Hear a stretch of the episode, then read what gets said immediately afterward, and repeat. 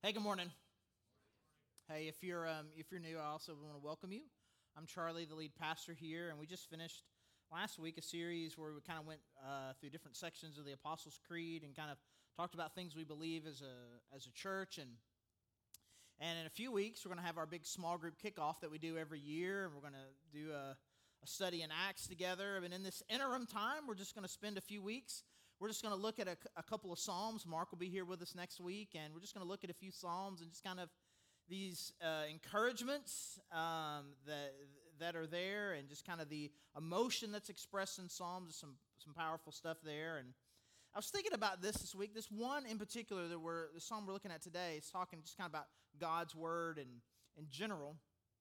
And I, and, I, and I was thinking about all this week just how I think that some of us, if not all of us, kind of have a hard time categorizing like what the Bible is. Like, like what am I supposed to do with it? I think hey, where I'm, I'm a Christian. I know the Bible's important. Uh, you're supposed to have it. You're supposed to, you're supposed to, supposed to read it. Good stuff's supposed to happen when you read it. Sometimes I think we're just a little bit intimidated by it. We're not exactly how to attack it. And honestly, I think that, um, and, and I think this is about everything. Christian slogans don't help. Like Christian slogans almost never help. If it's catchy enough to put on your church sign, you probably just should avoid saying it, right? It, it and and and and you like you're struggling. Like I'm I'm trying to figure out how to deal with the Bible, and then and then you drive past and you see it's like the the the, the thing is like um having trouble with life.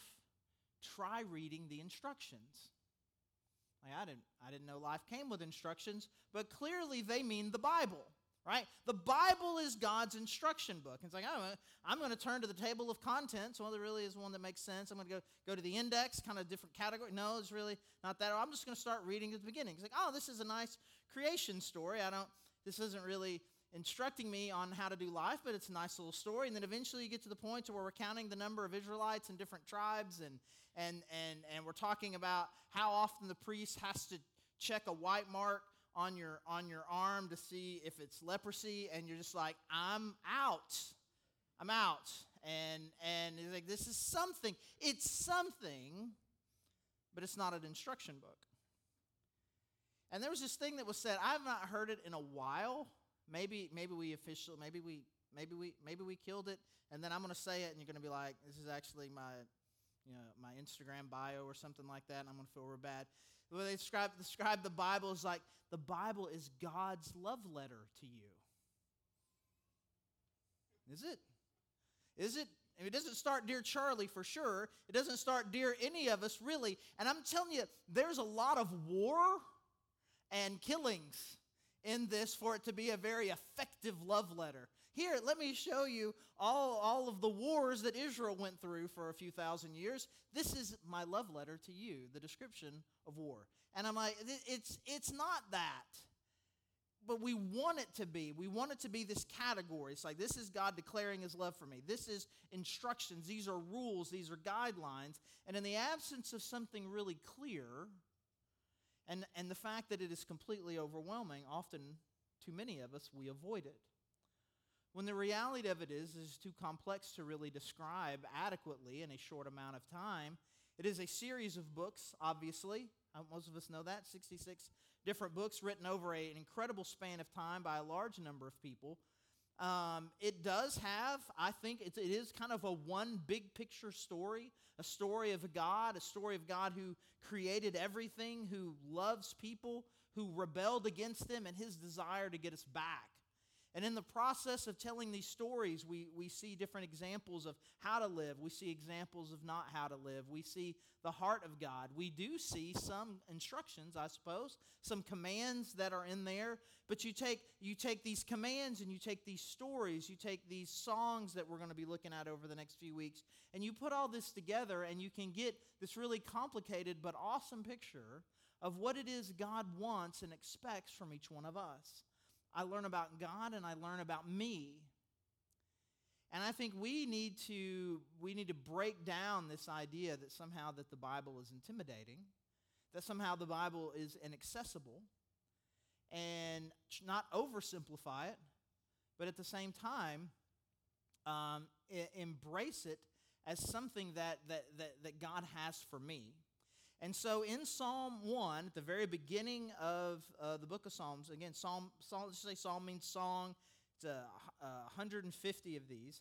The very first one, I think, helps us gain a picture of what it can be like if we have an appropriate and, and, and intentional view of using the scriptures in our lives. So, Psalm 1, we're going to look at the whole thing, it's six verses.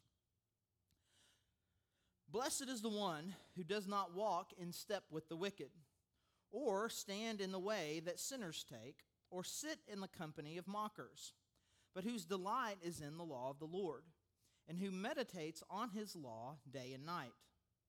That person is like a tree planted by streams of water, which yields its fruit in season, and whose leaf does not wither. Whatever they do prospers. Not so the wicked, they are like chaff that the wind blows away. Therefore, the wicked will not stand in the judgment, nor sinners in the assembly of the righteous. For the Lord watches over the way of the righteous, but the way of the wicked leads to destruction. And so, what's going on here is there's a contrast. Several contrasts are being made between two different people. A person who has this idea of someone who meditates on the law of the Lord, whose delight is in the law of the Lord, and contrasting that with someone who does not have that sort of attitude. And I think it's really good for us to kind of just examine these contrasts and to kind of help us understand one, the benefits of what it means to have God's word really be a significant part of our life, and two, I mean, it's, an, it's a great evaluative tool. Like if, if, if, if there are two choices, if there are two camps, where would I describe my life now and where would I like it to be? So at the very beginning, again, he, he, he has this, you know, he starts off talking about the guy, uh, you uh, blessed is the person who doesn't do these things, who is not walking in step with wicked, is not standing in the way that sinners take, sitting in the company of mockers, who is not one of these sinner, mocker, wicked people, but instead you delight in God's word. And so the initial contrast, the initial contrast for this, this whole thing is, is whether or not we're living a biblical life or a sinful life. A biblical life versus a sinful life. Are you someone who, when you think about the way that my life should be, how my life should be directed, what, what, what decisions I should make, am I allowing God's word to give input to that? Would I describe myself as someone who is living according to the principles? I know God's word. I know what I know about him. I know what is true about me. I know what God wants from me. I know what he expects from me. And this is how I'm trying to live. Or am I someone who, again, described this way, in step with wicked, standing walking where sinners walk, sitting in the company of people who mock God, right? And I was thinking about this for me this week. I was I was hanging out with a friend, and, and something happened this week, and it was it was it was a little bit stressful. Where where someone who just kind of has it's just it's, it's someone who doesn't like me. I'll just say that someone who doesn't like me, and and they have they have reemerged in a way that was that was hurtful, and I was um I, was I was sitting with a with a friend and and I said, you know what I'd really like to do, and then I said something not nice. I said something that wasn't nice, and this was a good friend, and he let me say it, which was good. He just kind of let me say it, and it just kind of sat there for a while, and then he goes, "Well, but you know." And it was good. It was it was the right kind of thing. It was like the right thing for him to say. Where it's like he just kind of let me just kind of vent a little bit, but at the same time, man, it is very important for all of us. I mean, he didn't give me the especially you pastor kind of deal, but it was a little bit in there. It's like, but you know, it, it's important. But remember, this is who God has called us to be. Remember, I mean, remember the values. Like there, there's this part of me, there's like there's this part of all of us that thinks like, I just want to just let it out. I just want to, I just want to, I, I want to do what they're doing. I want to do to them what they're doing to me. Or you just, you have this and it's like, blessed is the one who can avoid that. Who can avoid a life of revenge, who can lo- avoid a life of anger and hate. but instead can live according to who God has called them to be. And like I, I said, it's like if I could do this without consequences, this is what I would do. But the reality of it is, there isn't anything that you can do that doesn't have consequences. And blessed is the one who sees that and lives that way. And again, I think it is very clear to all of us that we live in a world that is full of evil. And if you follow the news, we have um, reasons to believe that again. Um, where just in, in, in one day we have two mass shootings where just evil is running rampant. And, and, and murder seems casual to too many people. And I feel confident to say, I mean, that that, that that is not the sort of people that are here today. We are not the kind of people who are plotting mass murder. But what it's talking about here is not just simply don't be the worst people. It also says don't sit where they sit, don't walk where they walk. And I wonder sometimes, there's a lot of evil in the world. Are we sitting with them? There's a lot of anger and hate in the world. And maybe we're not expressing it, but are we sitting next to it? Are we walking where it walks? You know, anytime something bad like this happens, political Twitter, political social media just kind of blows up in the worst ways. And, and, and suddenly you just have some of the worst things that ever get said get said after something bad happens. And depending on what the bad thing is and who did the bad thing, why they did the bad thing, you know, you've got two different groups. Well, this is something I can use. We can use this to our advantage to get them, or we can use this one to our advantage to get them, and then these vile, ugly things get said. And too many times, it is the vile, ugly things that inspire some of these things. So I'm not, I'm not doing the thing. I'm not, not necessarily tweeting that or posting that. These hurtful, awful, hate filled things that we say. But I'm, I'm just going to click like or maybe I'm not going to click like, but I'm, I'm going I'm to I'm to like it. And I think too often we have allowed ourselves to get sucked into a world where maybe again we're not doing the bad things, we're not doing the worst things, but we sit close enough to them where we're not bringing light and hope and love but we're allowing hate and anger to exist, and we just kind of we walk in step with it. We we standing where kind of where they stand. We kind of sit at a distance with it. But what God has called us to be is the people who delight in the law of the Lord and who meditate on his law day and night. That I'm not going to allow myself to get sucked into so much that this world has that is, that is externally, physically destructive, and it's also emotionally and spiritually destructive. It's not, it's not just that I'm not going to do it, but I'm going to keep my distance from it as well. And so the contrast here Am I someone who stands with wicked? Am I someone who stands with sinners, sits in the company of mockers? Or is my delight in God's word? A biblical life versus a sinful life. You continue on, and he describes kind of what that person is like. Verse 3 he says, That person is like a tree planted by streams of water, which yields its fruit in season, whose leaf does not wither. Whatever they do prospers. Not so the wicked, they are like chaff that the wind blows away. So again, you're just imagining here, he's kind of using illustration. You got two kinds of plants of sorts, right? You've got this tree, this solid tree right by the river with deep roots that go all into the river, that no matter what happens, that tree's not going anywhere. And then you've you've got just kind of you know it's kind of this thing just kind of just blowing around in the wind. This chaff, this is like one gust of wind and that thing is gone. It gets wiped out.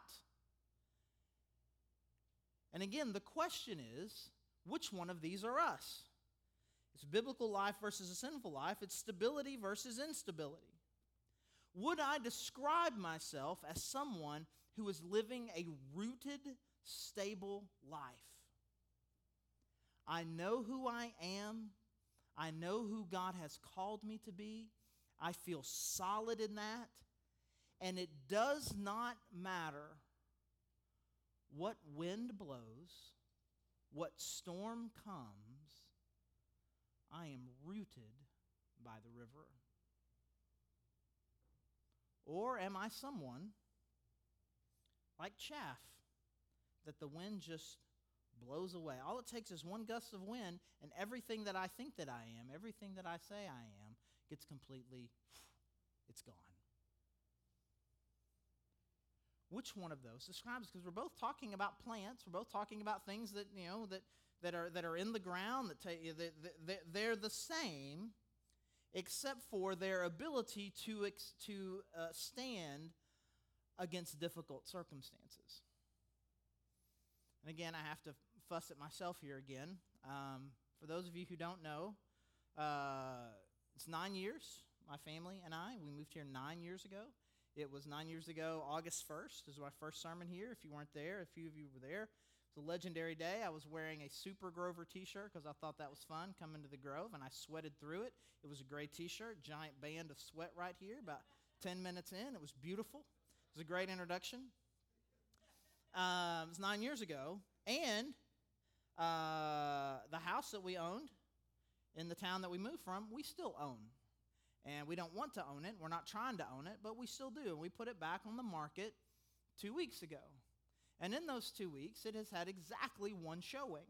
And our realtor said, you know, it's just something something happened. It's like it's, it's, amazing. It's like you put you put your house on the market. It's like it's like it's like it just something happens. Like now no houses are getting shown anywhere. Is, is what our realtor was saying to us. Like none of my listings are being shown. And I'm like, I'm sorry, we jinxed you. I'm sorry that our involvement in your life is now causing you problems. It, it is it is definitely us. It's not you. It's not the market. It's us. It's our your involvement with me. You should you should break our contract so you can be successful. Um, and that's frustrating. It's been a frustrating two weeks, and and there's just been some other things that have happened this week. It just it just feels like piling on. You ever had a week like that? Ever had a year like that? Ever had a, a life like that? Where it just feels like things just pile.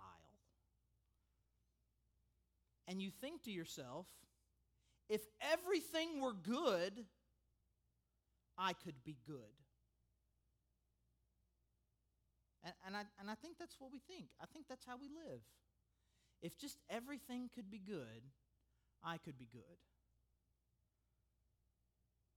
But that's not life. And our strength and our stability is determined by our ability to weather the very natural storms.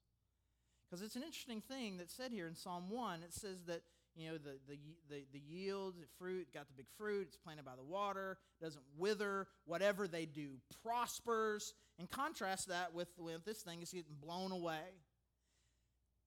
It's interesting that he says that whatever you do prospers when at the same time he's describing what two different people go through when a storm comes. Prospering does not look like the avoidance of a storm the, uh, prospering does not look like storms never happen. It doesn't mean that, that, that nothing will ever happen to me that gives me any sort of problem or anxiety or won't do some damage maybe to, to, to parts of whatever it is that I am. But prospering means that no matter what happens, no matter what this world throws out, because of where my roots are, because of the stability that I have, because of where I am getting the water and the food that I need, there is nothing that can, big picture, really do any damage to me. And in that sense, you will prosper. We do not want to read the word prosper and say that somehow that the wind will stop blowing, that the storm will stop, that the trial will end. But you, you will prosper if you are the person who has the roots where they need to be. And again, I am familiar with God's word. I know who God is. I know what he is like. I know what I am like. And I know what this God expects from me. And I am doing what I can to live this way. And if I live this way, if I live according to what God's word says, then I, then, then I can be like this tree I can be like a tree that is planted by streams of water. I can I have fruit when it's time to have fruit and I am strong when it's time to be strong and no matter what the season, no matter what the weather, I will prosper. I want to say this again because there's there's two things that I think that happen to people. And again, as with most things, there's two extremes.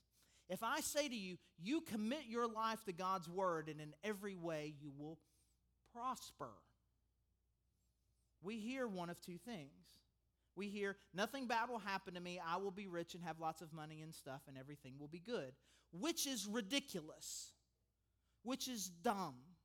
No one should ever believe that. No one who follows Jesus, who lived a life of abject poverty and was tortured and murdered, should think that the closer you are to God, the better your life will be in that sense. Right? I mean, you're not going to be closer to God than Jesus was. Right? He did it perfect and he had the worst of it. Okay? So let's make sure we get that clear.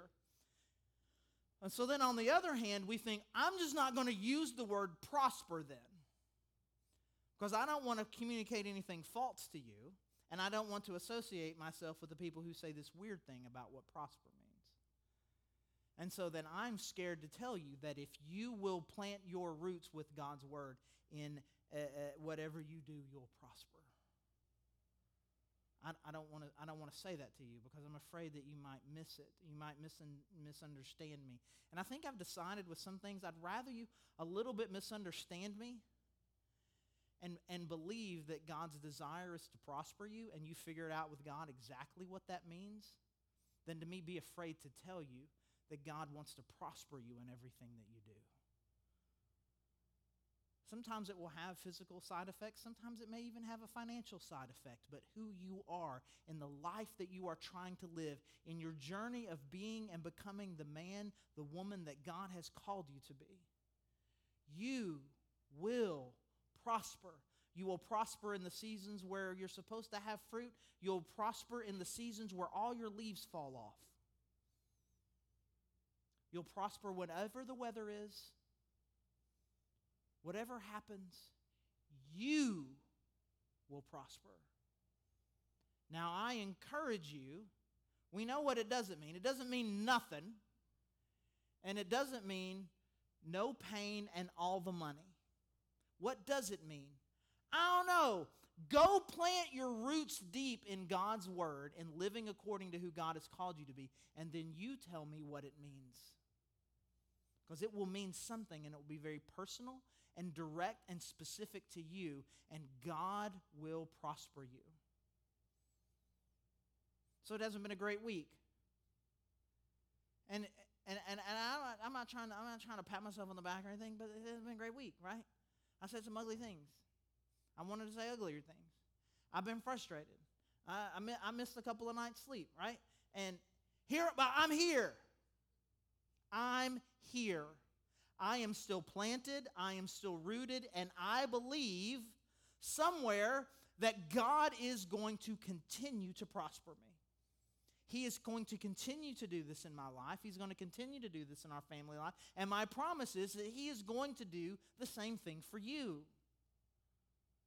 If we will have our roots by God's river.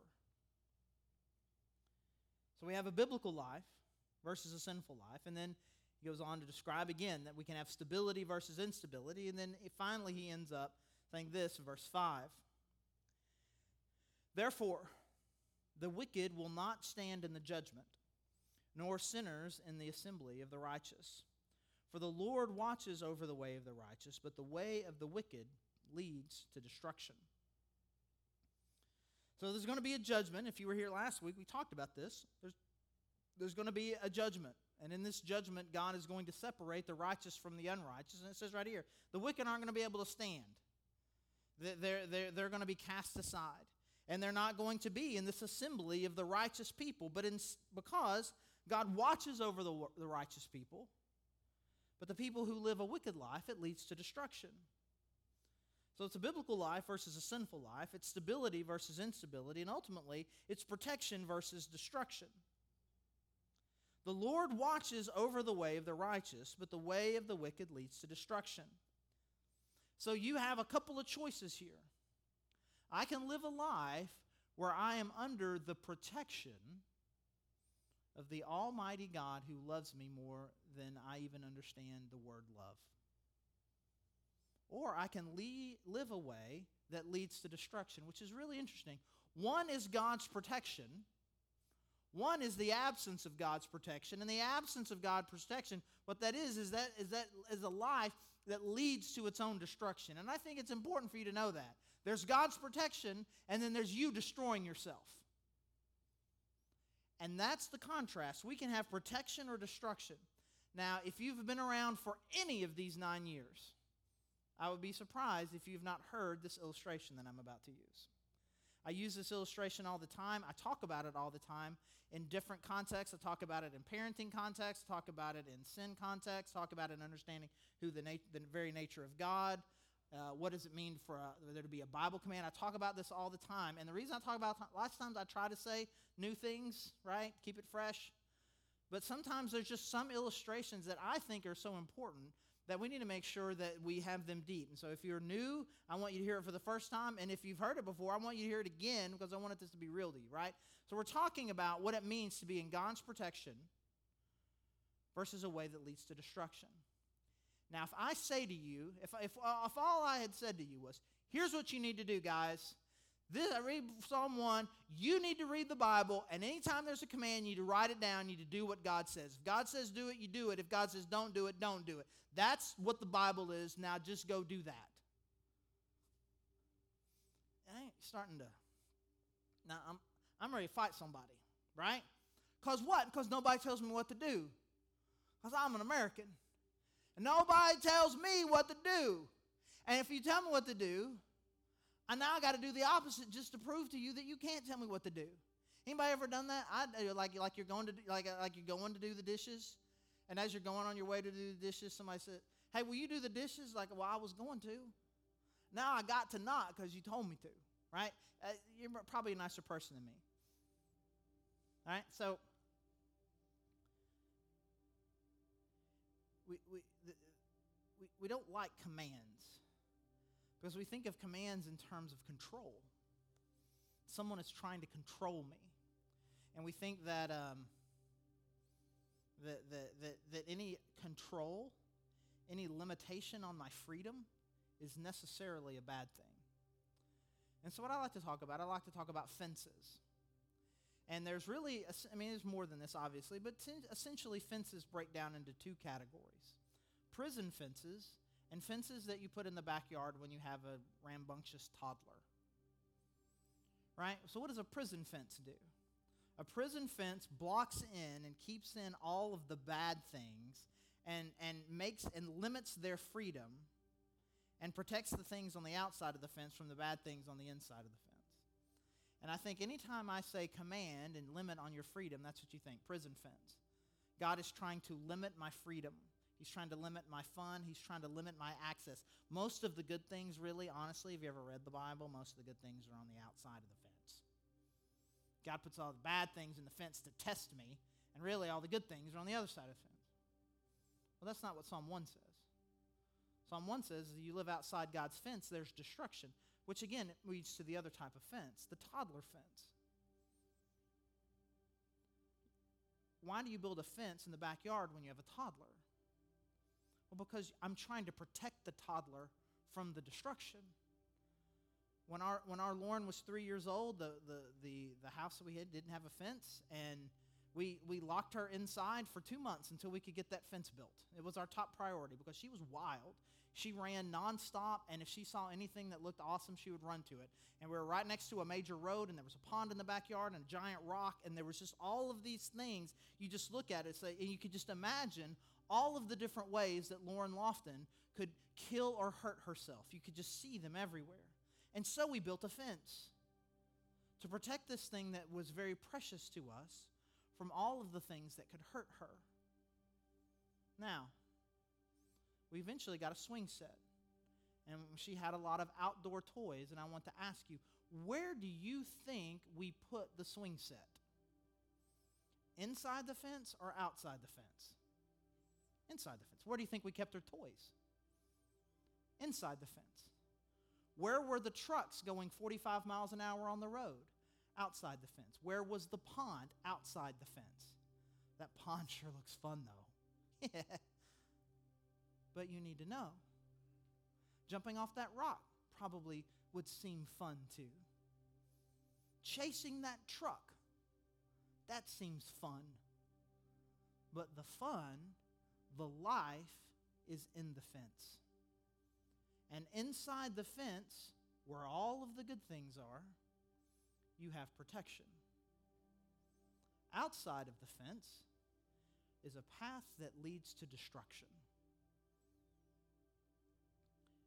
And so, I'm going to live according to God's word. I'm not going to stand where they stand. I'm not going to sit where they sit.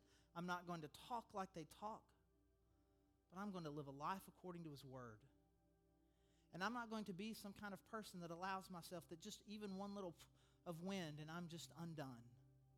I'm going to plant my roots deep into God's word. And then the more I understand his commands and his call on my life and who his character is, I recognize he's not trying to control my freedom. He's trying to get me to understand and experience his protection and to keep me from living a life that is my own destruction. So, yeah, I think I'm a decent enough communicator that I don't have to ask, which one do you want to be, right? I mean, I think I've sold it pretty well. Maybe. How would we describe where we are? And what steps do we need to take to just take some more steps? Kind of like I'm just going to read his read his word a little bit differently. I'm going to read it a little bit better. I'm going to read it a little more thoroughly. I'm going to understand it a little bit better. I'm going to do what I can to plant my roots deep so that I can understand what it is that God wants from me so that my life can prosper. So as we um, as we worship and respond, I just encourage you, just confess the sitting with the wicked and standing with the scoffers. Confess that. And ask God to deepen your roots and to make you someone who is committed to what His Word has to say for your life. As always, there's places to respond in the back. Communion is available. There's, there's prayer candles. Pray at the cross. Our prayer team is back there. If you've got a concern or prayer, they would love to be praying for you. They've been praying for you all morning already. We have an opportunity to give. We're going to worship. Let's give our hearts fully to Him and ask God to help us live the life under His protection rather than destruction. Let's pray.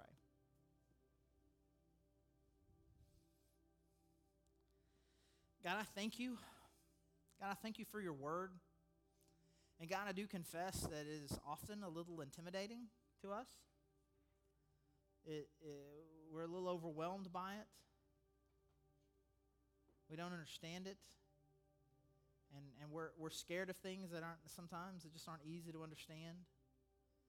But God, I pray that you would release us from that fear and intimidation.